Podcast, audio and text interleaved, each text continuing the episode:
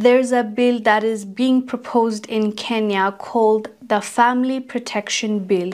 And the draft law is being sponsored by Homa Bay Town legislator Peter Kaluma, and they are recommending a ban on homosexuality, same sex unions, and any LGBTQ activities and campaigns.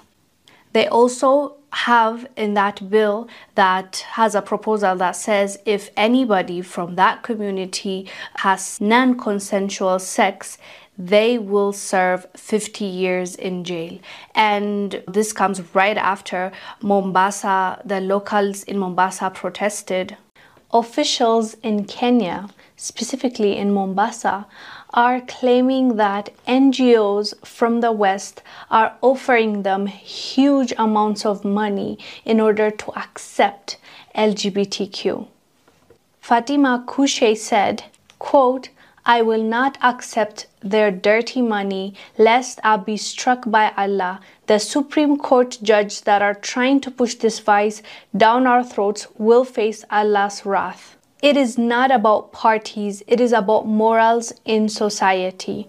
And said they don't want Western cultures in their country, and this comes right after it. And as you know, there's a lot of back and forth, and they're going against basically the Supreme Court because just recently the Supreme Court deemed the move as a discriminatory and unconstitutional uh, to not allow LGBTQ organizations to sign up as NGOs. But people and this the protesters are against that because they believe allowing the organizations to sign up as NGOs means that you are allowing them and accepting them for what they're doing and they don't agree with the Supreme Court. So basically there's a lot going on in that regard.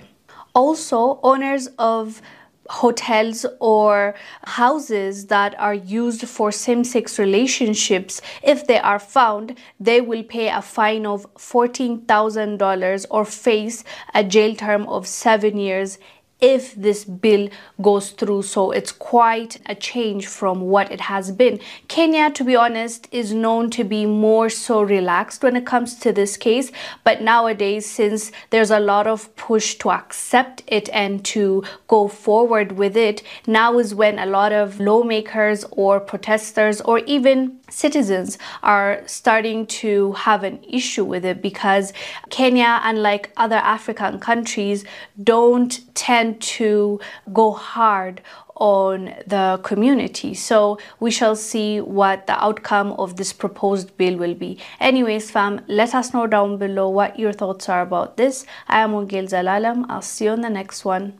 Bye.